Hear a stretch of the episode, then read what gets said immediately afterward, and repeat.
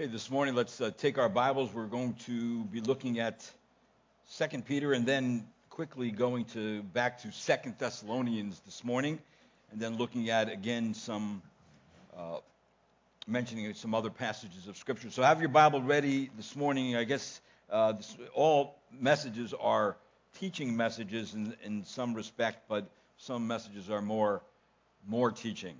And so that's what it's going to be this morning. So put your thinking caps on, get your Bibles ready. and I want you to think through uh, what's being said here. But in 2 Peter chapter 3, uh, mentioned last time in verse number 10 and then verse number 12, it says, But the day of the Lord will come like a thief, in which the heavens will pass away with a roar, and the elements will be destroyed with intense heat, and the earth and its workings will be burned up. And then in verse 12, it says, looking for the hastening, the coming of the day of God, because of which the heavens will be destroyed by burning, and the elements will melt with intense heat.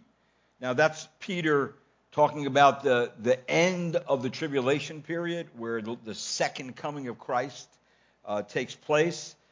Thessalonians really is talking about the beginning of that period, and so let's turn over to that passage uh, in Second Thessalonians. And according to some, the Bible is, they say, is unclear about end times. Eschatology is the, is the word uh, in theology. It means the study of future things. Uh, they say it only divides Christians. Uh, some say let's just be pan millennialists and uh, everything will pan out in the end. Uh, of course, eschatological agnosticism appears to be, have become a fashion in our day, and certainly it will pan out the way God intends, but the fact does not absolve believers of their obligation to study and believe the prophetic scriptures that describe how it will pan out. See, the scriptures not only admonish Christians to be watchful whenever they would live on this earth, but even confers a special blessing upon those who carefully study the portions and uh, that most completely unveils the climactic grand scheme of God's plan of history. Uh, Revelation chapter 1, verse 3, it says, Blessed is he who reads and those who hear the words of the prophecy and heed the things which are written in it, for the time is near. And then Revelation 22 7, the last book of the Bible, says, And behold, I am coming quickly. Blessed is he who heeds the words of the prophecy of this book. So the repercussions for not studying future things are far reaching because once people ignore or dispose of the true meaning of the Word of God, and the truth contained therein, they can justify just about anything. And without faith in the sufficiency of Scripture, and without the foundation of the Old Testament, including the message of the prophets, it will become easier, even for believers, to believe a lie, to believe what is false. So you have to ask yourself, you know, what as far as the end times are you ignoring or rejecting, or maybe you haven't learned it yet, you haven't heard it yet. See, a reminder about the verse preceding verse number 5 of chapter 2, where it says, Who opposes and exalts himself above every so called God and object of worship, worship, so that he takes his seat in the temple of God, displaying himself as being God. The sense is the day of the Lord is not present unless first in sequence within that day there has come a, an apostasy and following the apostasy's beginning the revealing of the man of lawlessness. Therefore the falling away and the revealing of the man of lawlessness are signs which fall within the early stages of the day of the Lord after it has begun and not prior to it. So, based on these findings, as I mentioned last week, Paul can encourage his readers that the non occurrence of these signs means the day of the Lord has not yet begun. Even today, we're encouraged to know that the day of the Lord has not been had has not yet begun.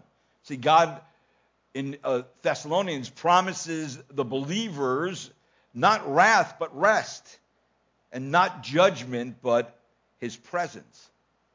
In chapter two, verse number one of Thessalonians, second, it says, "Now we request you, brethren, with regard to the coming of our Lord Jesus Christ and our gathering together to Him."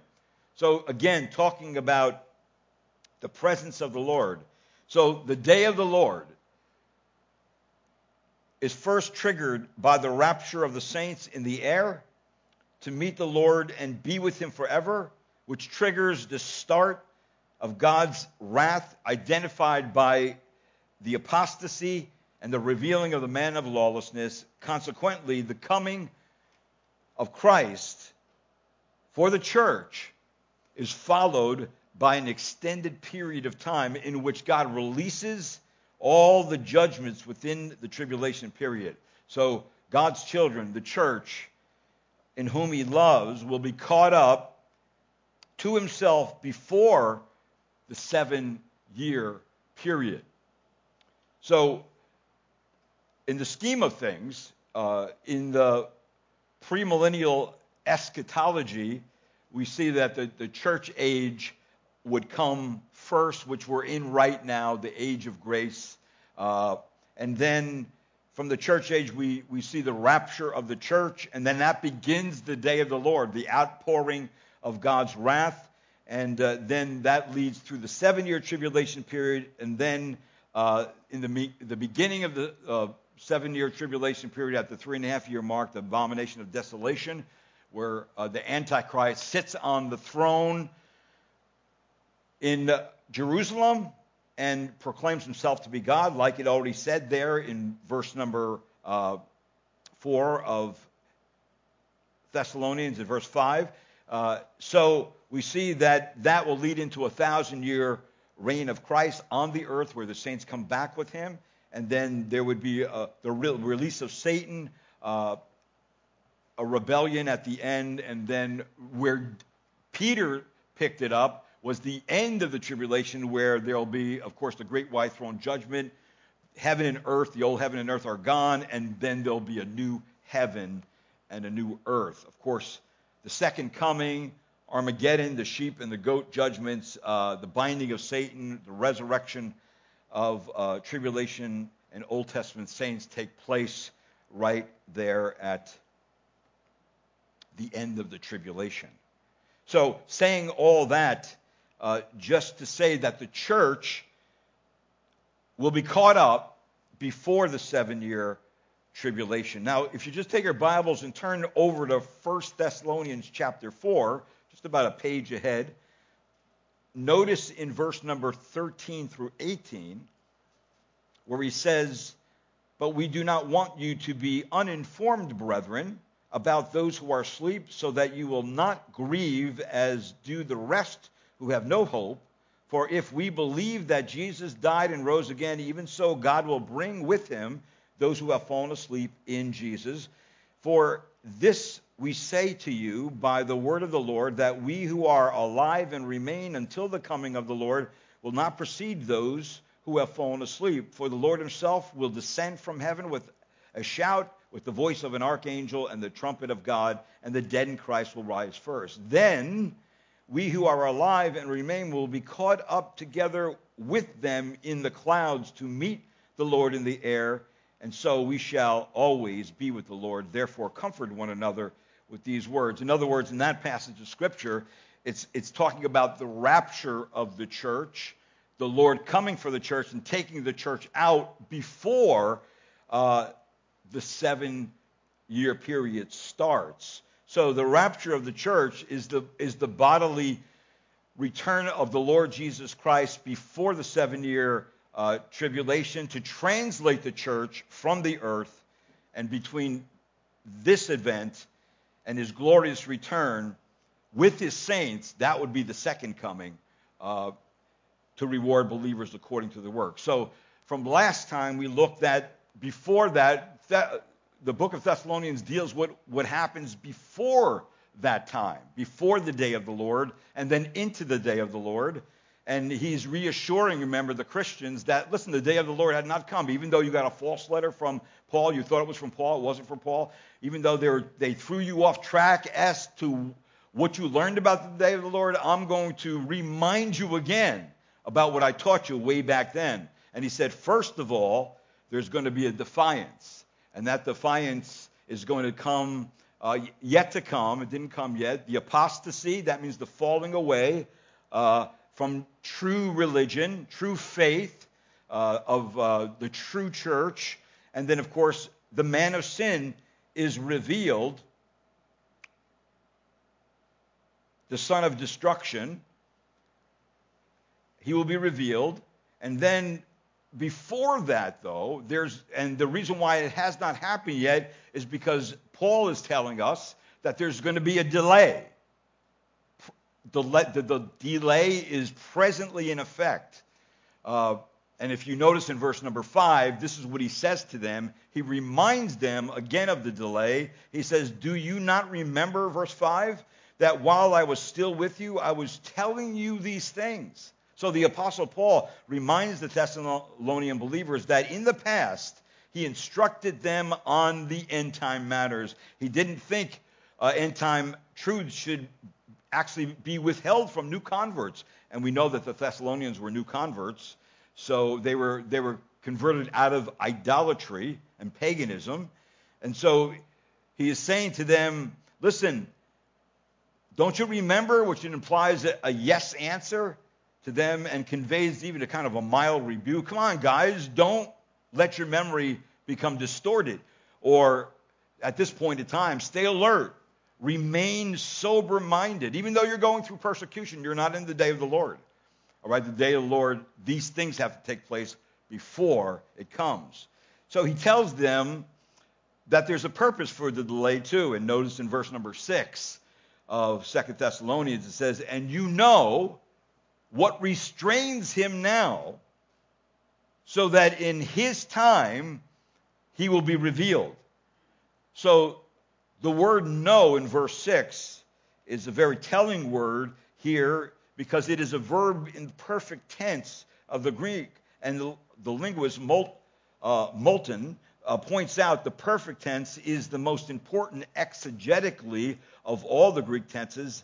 And by definition, the force of the perfect tense is simply that it describes an event that completed in the past has results existing in the present time in relation to the time of the speaker. In other words, Paul, Paul's past instruction has resulted results actually Paul's past instruction has results existing in the present. Now what is that? Well, it says they know something in, in verse number six, and you know, he's stressing that to them. You know this very well.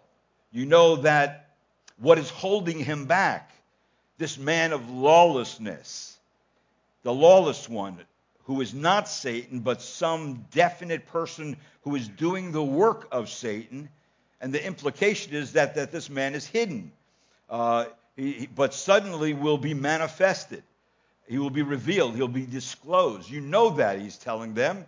So the real purpose for the restraint is a divine purpose. That is, the restraint is that he, the man of lawlessness, may be revealed in his time, as it says in, in verse number six, or at the proper time. Therefore, something presently is being exercised to hold back the unveiling of the man of sin. One commentator said the restraint prevents the premature manifestation of the man of sin as the very embodiment of iniquity. Now, we already learned in 2 Peter that everything's on schedule.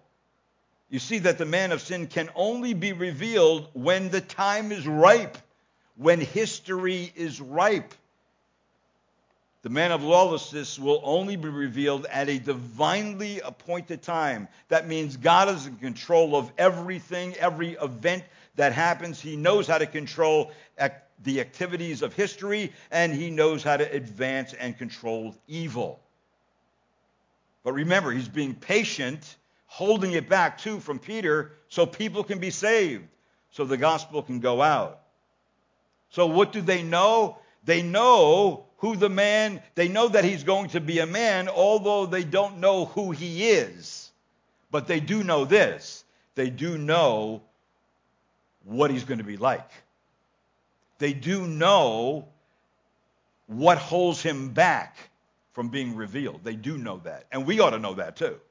We ought to know that because this is going to encourage us, it's going to comfort us, it's going to bolster our faith in God's plan to know that in, in, a, in a very real way, it's, it's exciting days for believers.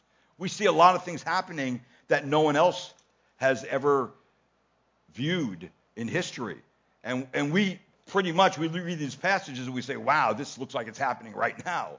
Like, how close is the Lord? Well, we ought to be ready. No matter how long he tarries, we ought to be ready and know these things because these are the very things that are going to make our our faith strong if persecution comes our way and they clamp down on believers and on the church and they begin to persecute us. Uh, what are we going to do? Well, we know these passages are here, so we have to do the same thing the Thessalonians are doing and to keep the faith. So, from the prophet Daniel, that's why I read that this morning again, we can infer that this man will rise from some kind of revived Roman Empire. If you turn with me quickly, it's also on the screen, to Daniel chapter 7. Let me uh, just identify the place in the Word of God this information is found and, and, and kind of explain it briefly because Paul is getting his information from the prophets, specifically from Daniel. He says in verse number 15 of Daniel chapter 7, As for me, Daniel, me, Daniel, my spirit was distressed within me, and the visions of my mind kept alarming me. I approached one of those who were standing by and began asking him the exact meaning of all this.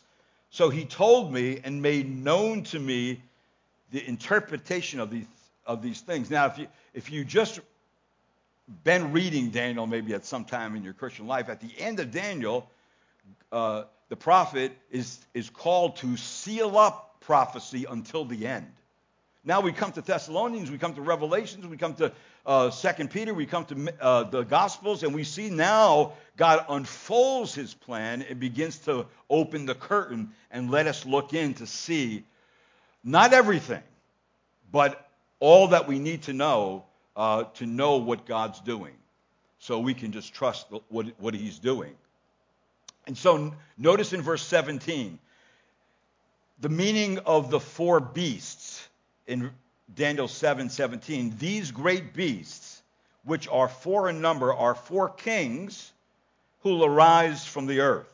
And then the meaning of the fourth beast in verse 19 then I desired to know the exact meaning of the fourth beast, which was different from all the others, exceedingly dreadful, with his teeth of iron and his claws of bronze, which devoured, crushed, and trampled down the remaining with it, the remainder with his feet. And then to verse 23 of Daniel 7, thus he said, the fourth beast will be a fourth kingdom on earth, which will be different from all the other kingdoms, and it will devour the whole earth and tread it down and crush it. Now, in this illustration here, this illustration from Daniel tells us there's already been four kingdoms. There's been the Babylonian kingdom, the Medo Persia kingdom, the Greece kingdom. All these kingdoms have come, risen, and have fallen. And then Rome came, and Rome was the very uh, kingdom that was here when Jesus came the first time. But that kingdom still lives on in a very real way. Now, if you look at verse number 20 of Daniel 7, it t- talks about the meaning of the ten horns. And the meaning of the ten horns that were on its head, and the other horn which came up, and before which three of them fell, namely that horn which had eyes and a mouth uttering great boast, and which was larger in appearance than its associates. The ten horns actually represent the kings depicted in chapter 2 of, of Daniel as the ten toes of this image here. The kings who are at the end time will give their authority to the supreme ruler of the revived Roman Empire, which will be Antichrist. And that's why we read Revelation, because what does Revelation say? In chapter 17, verse 12, then the ten horns which you saw were ten kings who have not received the kingdom, but they receive authority as kings with the beast the beast being the Antichrist, for one hour. And in verse 13, these have one purpose that they give their power and authority to the beast. These will wage war against the Lamb, and the Lamb will, Lamb will overcome them because he is the Lord of lords and the King of kings. And those who are with him are called the chosen and the faithful. So it's interesting from Daniel to consider that unlike the predecessors or the kingdoms that came before the Babylonian, the Medo Persia, the Greek, Greco kingdom, and the Roman world empire, the Roman Empire was never really destroyed. It fell apart. Rome was simply divided up, and part of it eventually melted into the nations of Europe and the world. So the Bible then uh, predicts in the last days, the old Roman Empire will be re- reunited in the form of a ten kingdom confederation led by Antichrist, led by the little horn. And the feet and the ten toes of iron and clay we see uh, on this image here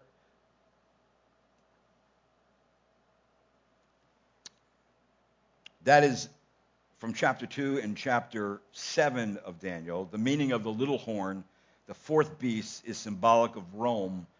Therefore, the ten horns equal kings coming out of the fourth beast represent a confederation of kings or nations that emanate from the old Roman Empire. So that means the final ruler of the last Gentile world empire is symbolized as the little horn, and that is Antichrist. And right here in verse 24 of Daniel 7, it says, And as for the ten horns, out of this kingdom ten kings will arise, and another will arise after them, and he will be different from the previous one.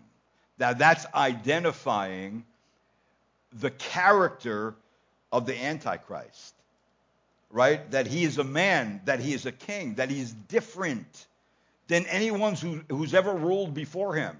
In Daniel chapter 8, he is the king of fierce countenance.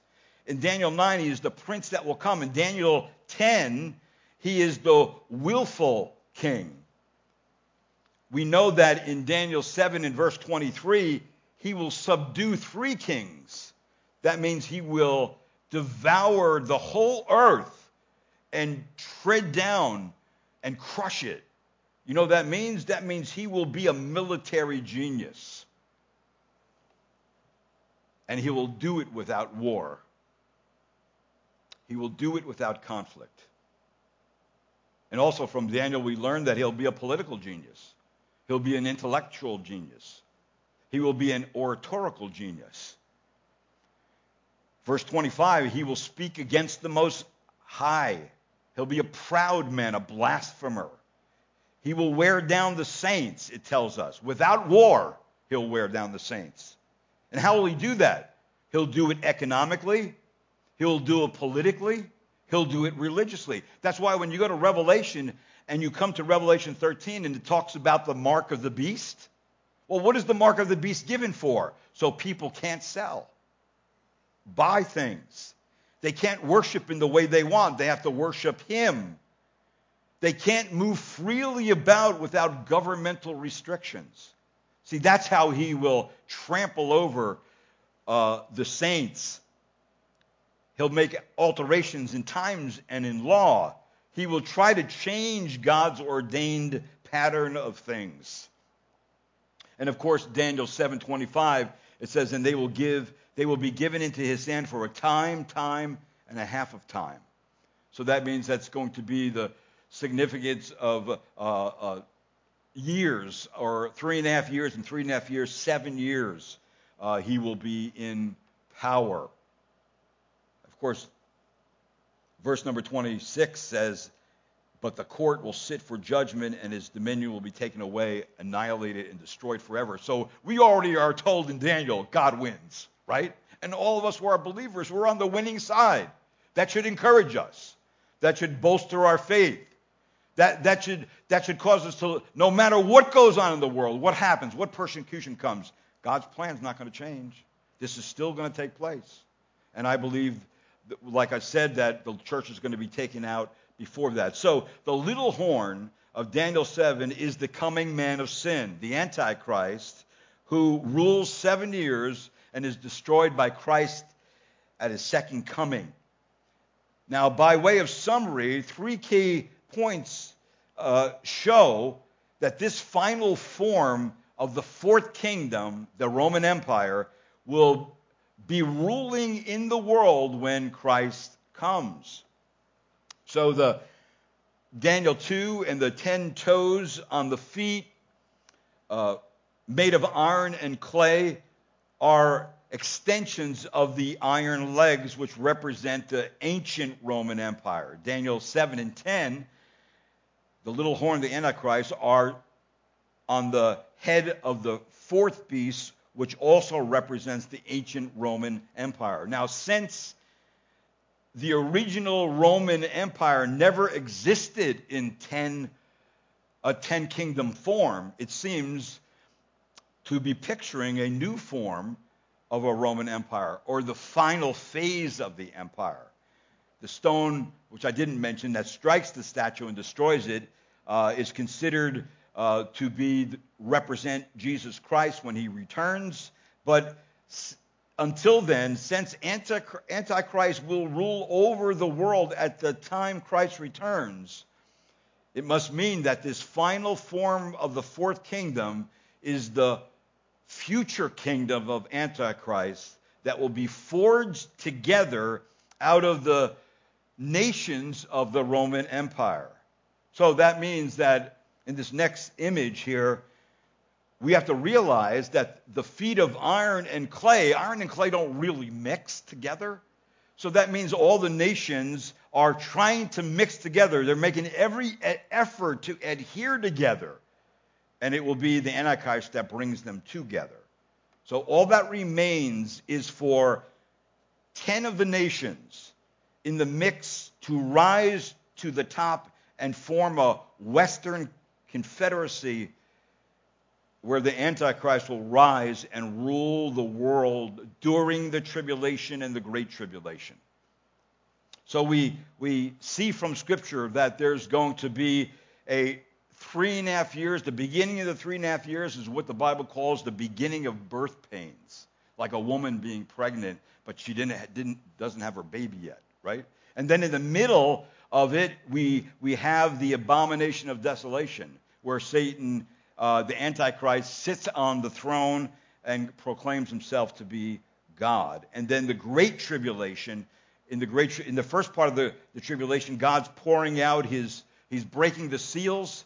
Uh, now, this right here, this image here shows the, that last part of uh, the revived Roman Empire where it comes together in 10 nations or 10 uh, kingdoms.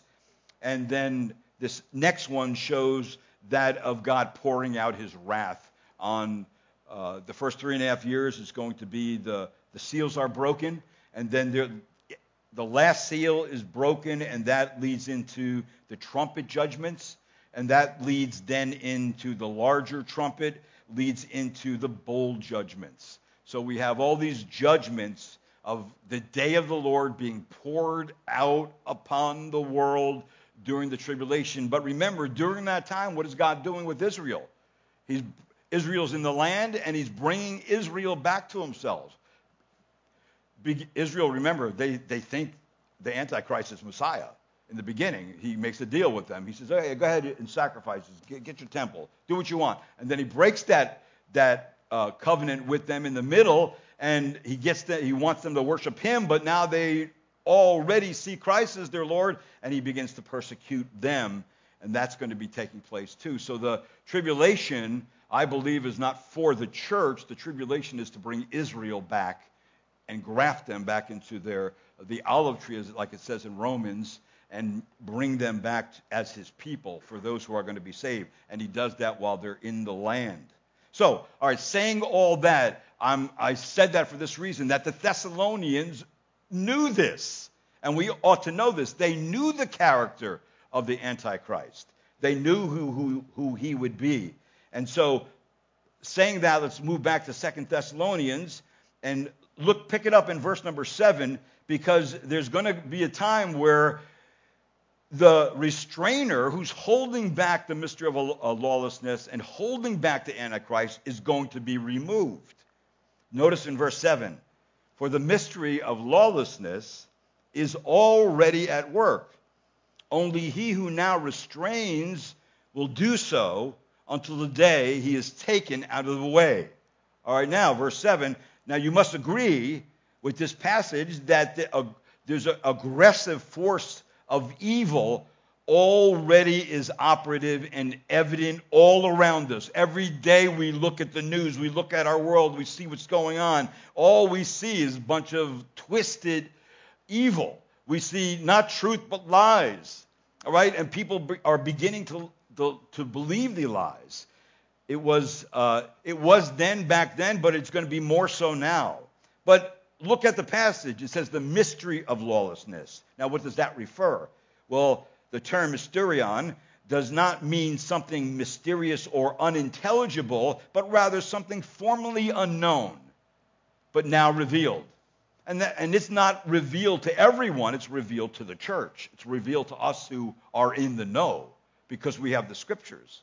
So there is something undiscoverable by mere human search and is only known when God reveals it.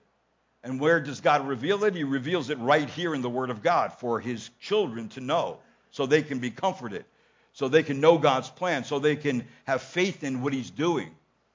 And not just look at the world and see the world falling apart all around us and see how weak and vulnerable it is.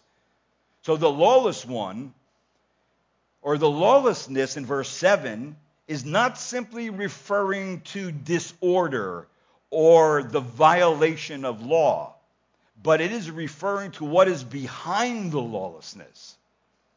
Behind the lawlessness is the aim of the devil to overthrow the law of God and establish his own rule. That's what's going on in the world. You think all this craziness going on is because everybody's organized? No. It's because he's organized and he's behind the scene wanting to set the world up so he can establish his own rule and God's going to let him do it. In other words, even though the evil man of sin is not revealed yet, the spirit that will permeate his career is already operational. Even though this lawlessness is working now, it is working under restraint. That means it is not as bad as it will be or it could be. Something is in the way of it fully, from it fully gushing out. But that will not always be the case. The restrainer will be removed. Now, if you look again at verse number seven, it says, Only he who now restrains will do so until he is taken out of the way. Now, literally, that sounds like this only the one holding back now till out of the way he becomes. So, whatever and whomever is performing the restraining function,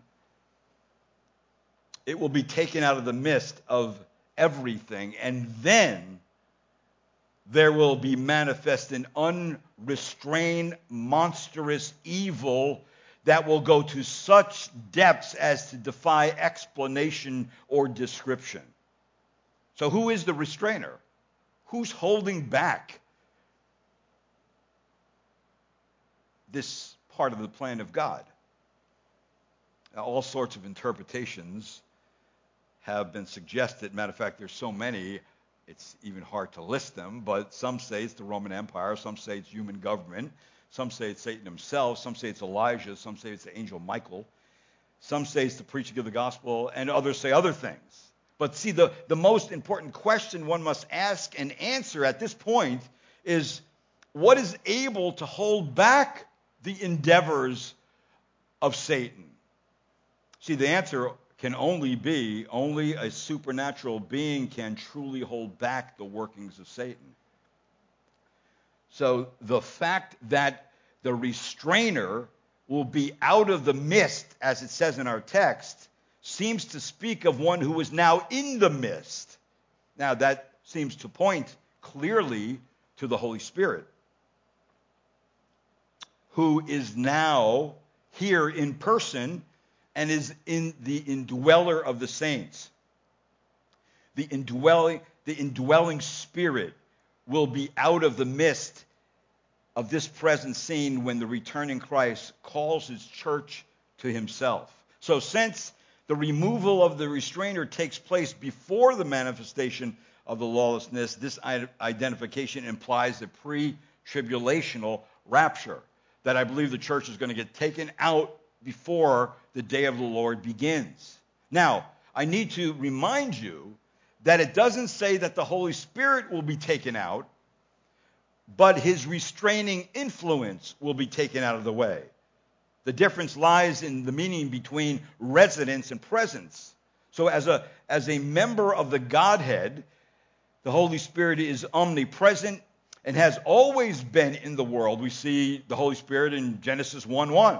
He's there when the world's being created.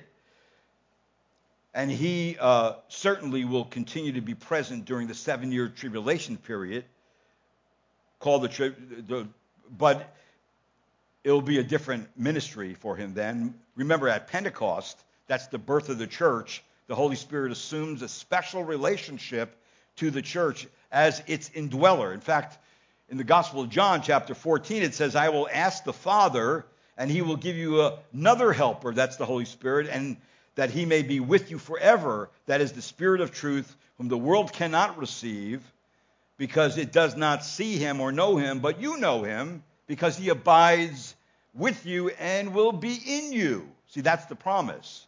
So, after the completion of his work with the church and in the church, he will resume the relationship he had with mankind before Pentecost.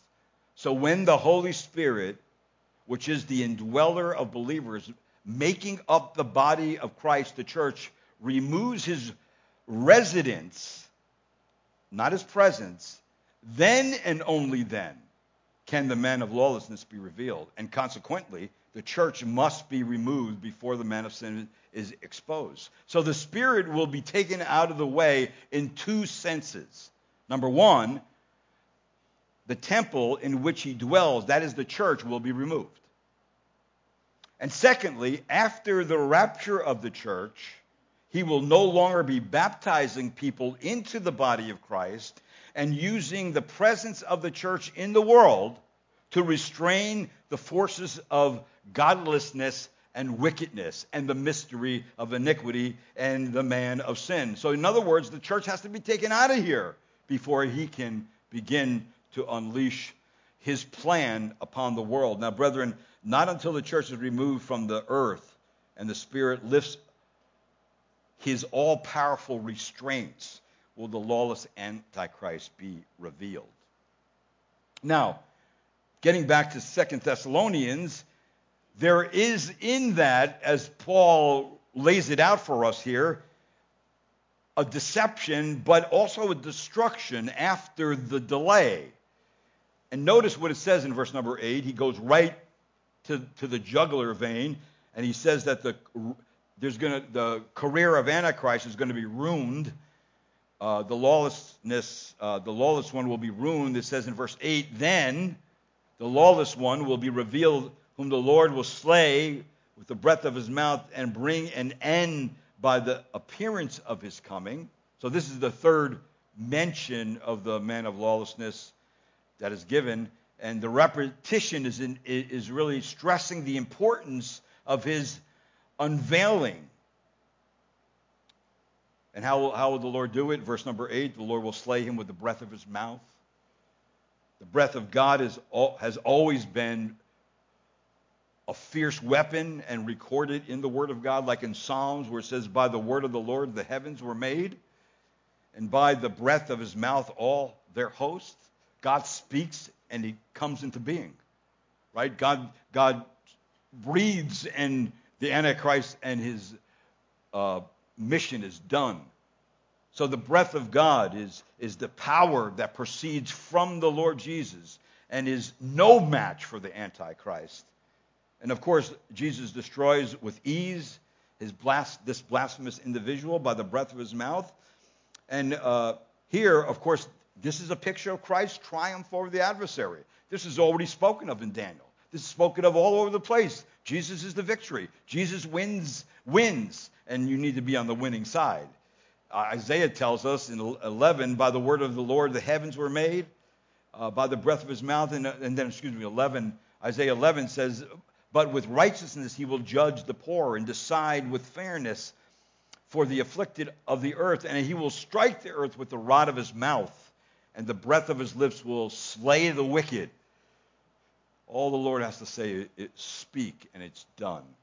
And how will it be? It'll be decisive to verse number 8, and it will bring an end by the appearance of his coming. All, all the Lord has to do is show up, and it's done. So the visible presence of the Lord Jesus in the world will put an immediate stop to an accelerated diabolical program. Now, what is interesting about this passage of Scripture is that in verse number 9, it says, That is the one who is coming in accord with the activity of Satan with all power and signs and false wonders, that he puts the destruction of the Antichrist in verse 8, and then he mentions in verse number 9, hey, I want to let you know something that the Antichrist is really riding on the coattails and picking up the very theme concerning the coming of Christ. That is, in a sense, why he also has a coming. The same word used for Christ's coming is used for his coming, parousia. There is a working contrast between Christ coming and the lawless one's coming. And that means there will be a day in which he makes his appearance on the world scene, and his arrival will be ultimately uh, be, will be ultimately be one like he is a special person. He is the answer to everyone's problem, and then ultimately he's going to proclaim himself as God. But he doesn't do it right away. He also comes with a full bag of tricks to substantiate his claim. And these tricks are used to sway his audience towards accepting him for who he says he is. So the next thing you see that the lawlessness has sway over his audience. Notice in verse number 9 and 10, the lawless one's power. He has power to sway his subjects. It says in verse number 9, that is the one who, whose coming is in accord with the activity of Satan. That means the nature of power behind this coming man of lawlessness is the supernatural working and power of Satan himself, satanic power, adversarial power.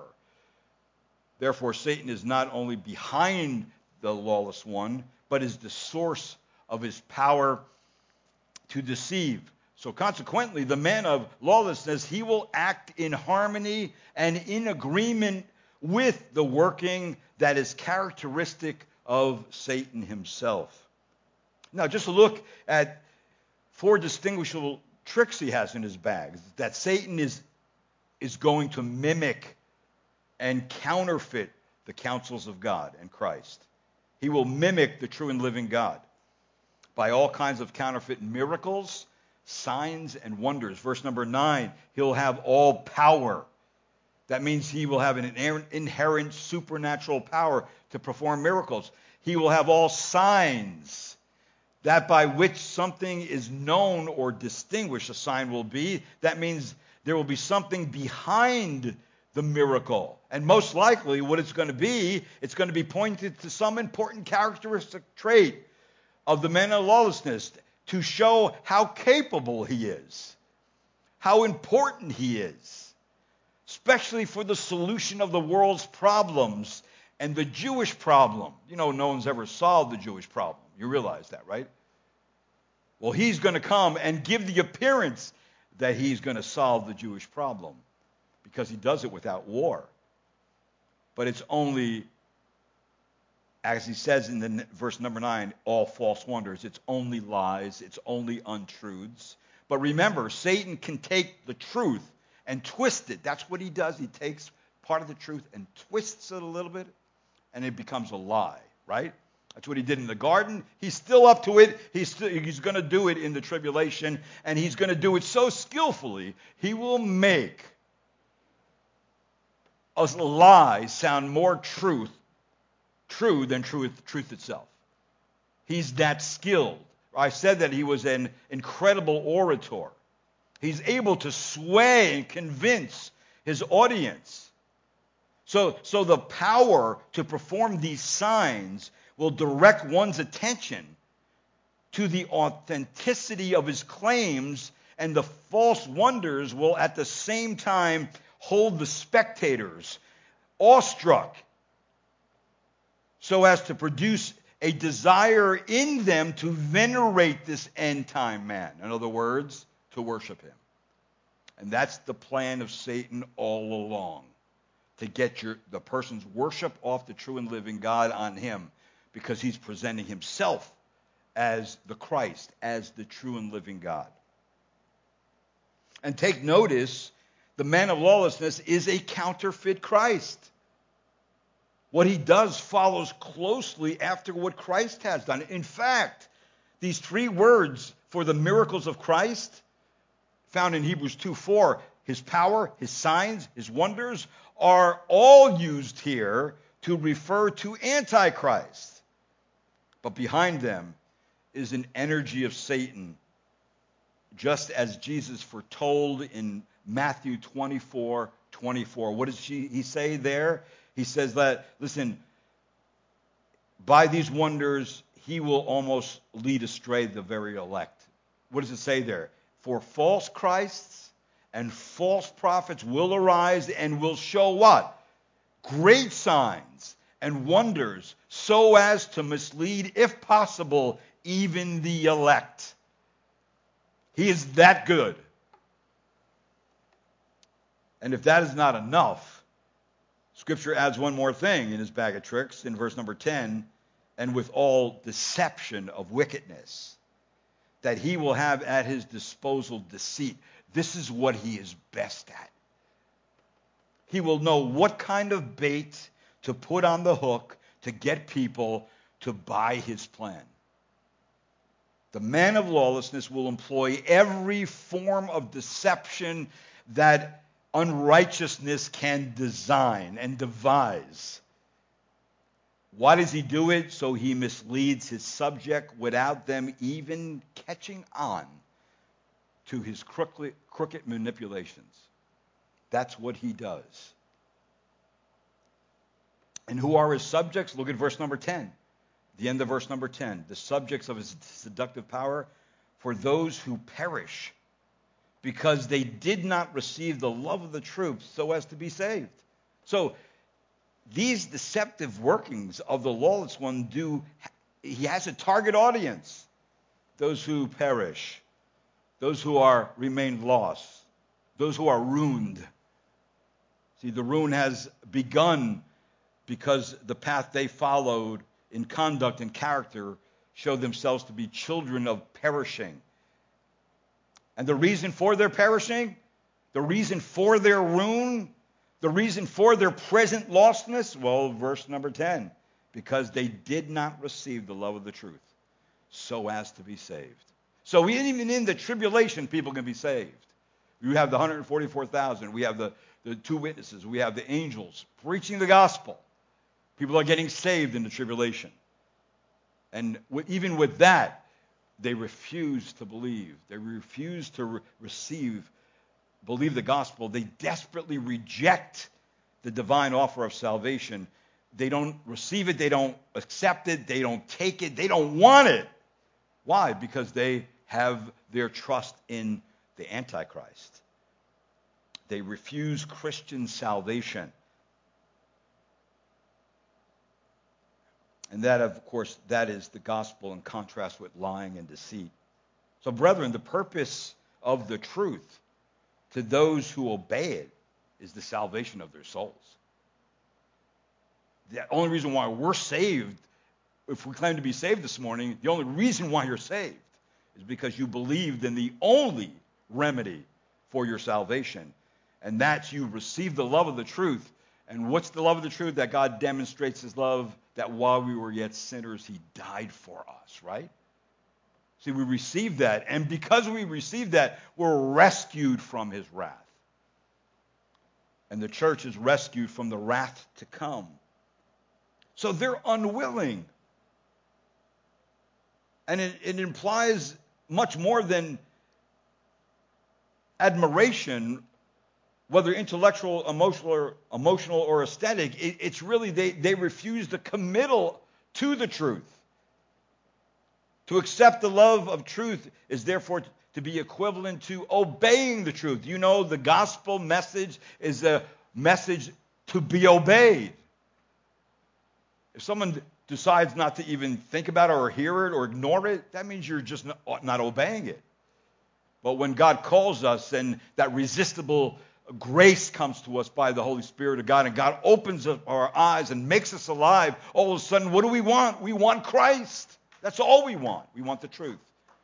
Because that is the truth. That's the love of the truth. And it's, it's, it's found in the person of Christ. That God's solution for sin is firmly fixed in a particular person. That's the Lord Jesus Christ not in an institution or an organization, not in a club, a society, a fellowship, a denominational church or a state church. It's not even in the human priest or a list of do's and don'ts or a set of sacraments to participate in or uh, amount of masses attended or any such thing or even the amount of good works accomplished. No, according to Scripture, it is only in the person of Jesus Christ who is the Savior. And there's no other name under heaven that has been given among men by which we must be saved. That's not only then, but now.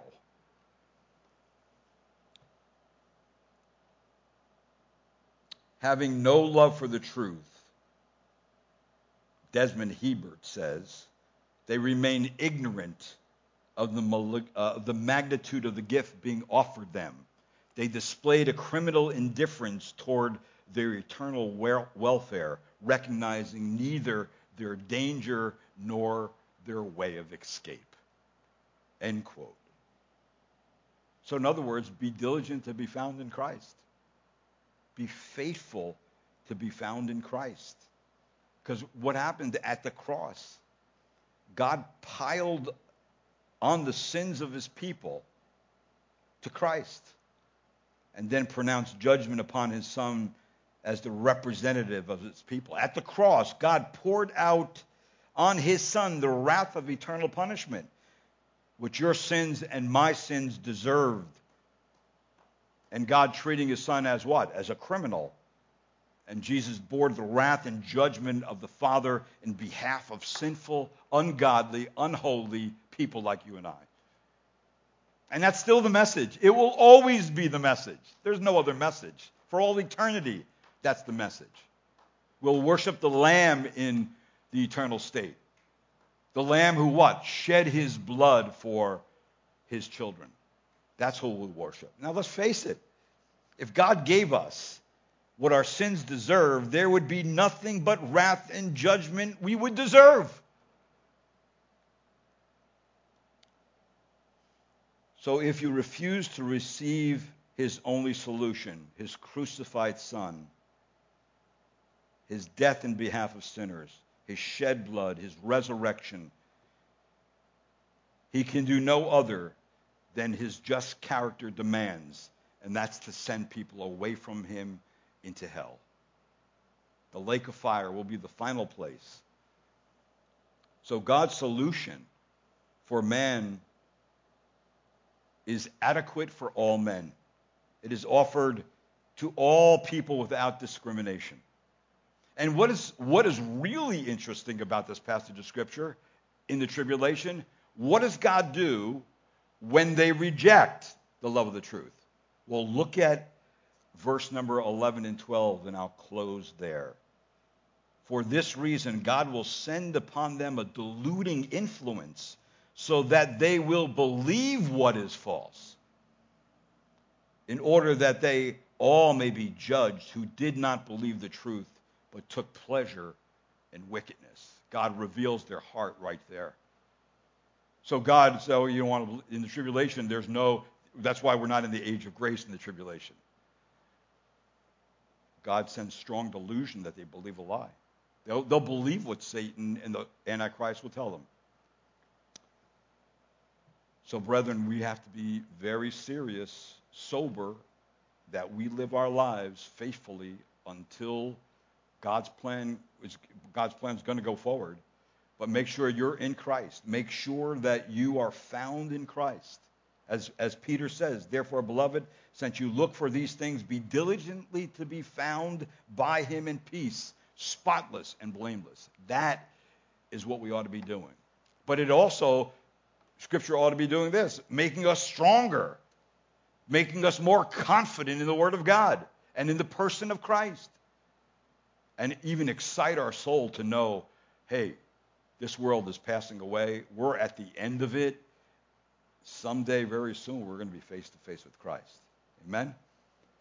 And so the next thing on God's program is the rapture of the church and the Bema Seat judgment that we're not going to be judged for our sin. We're going to be judged for the works we've done after conversion.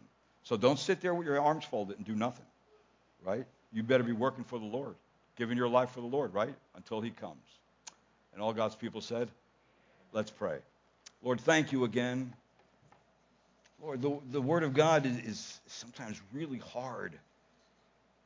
It, it, really shoots from the hip. And Lord, it, it has a strong punch. But Lord, thank you for that. Thank you that you, you've given these truths to your church. Not everybody knows these things or even believes these things or holds to them. And some believe that it's just a fairy tale. It's not it's real. Lord, make us faithful believers who are comforted by these words, who are encouraged by these words, and also, Lord, help us keep knowing that your plan is going to take place and these are the things that are going to happen. So, Lord, let us be ready for whether you take us by death or you come, let us be ready. And I pray this this morning in Christ's name. Amen. Let's stand together.